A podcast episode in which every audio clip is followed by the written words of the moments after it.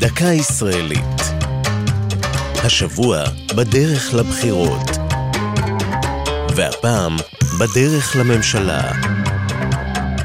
אחרי מסע בחירות מתיש, עמוס תעלולים פוליטיים מוזכרים מתעתעים, הגענו לקלפי ובחרנו ברשימה המועדפת עלינו. אבל המסע להרכבת הממשלה טרם הושלם. לאחר קבלת התוצאות הסופיות, מקיים נשיא המדינה התייעצויות עם נציגי הסיעות הנבחרות, ובסופן מחליט על המועמד שיעמוד בראש הממשלה. החוק לא מפרט אילו שיקולים צריך להפעיל הנשיא, אך הבחירה היא בסופו של דבר במי שיש לו הסיכויים הגבוהים ביותר להרכיב ממשלה.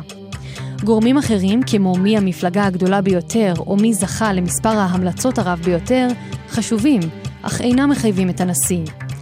חבר הכנסת שהנשיא בחר בו מקבל לצורך השלמת המשימה 28 ימים, ויכול, אם יש צורך, לבקש ארכה של עוד שבועיים. אם לא הצליח במשימה, יטיל הנשיא את התפקיד על חבר כנסת אחר. אם גם זה נכשל, רבים הסיכויים שתיארכנה בחירות חדשות. פעמיים בתולדות המדינה כשל המועמד להרכבת ממשלה, שמעון פרס בשנת 90 וציפי לבני ב-2008, אך יודגש שבמקרים הללו מדובר היה בהרכבת ממשלה במהלך כהונת הכנסת, ולא מיד לאחר בחירות. זו הייתה דקה ישראלית על בחירות ובדרך לממשלה.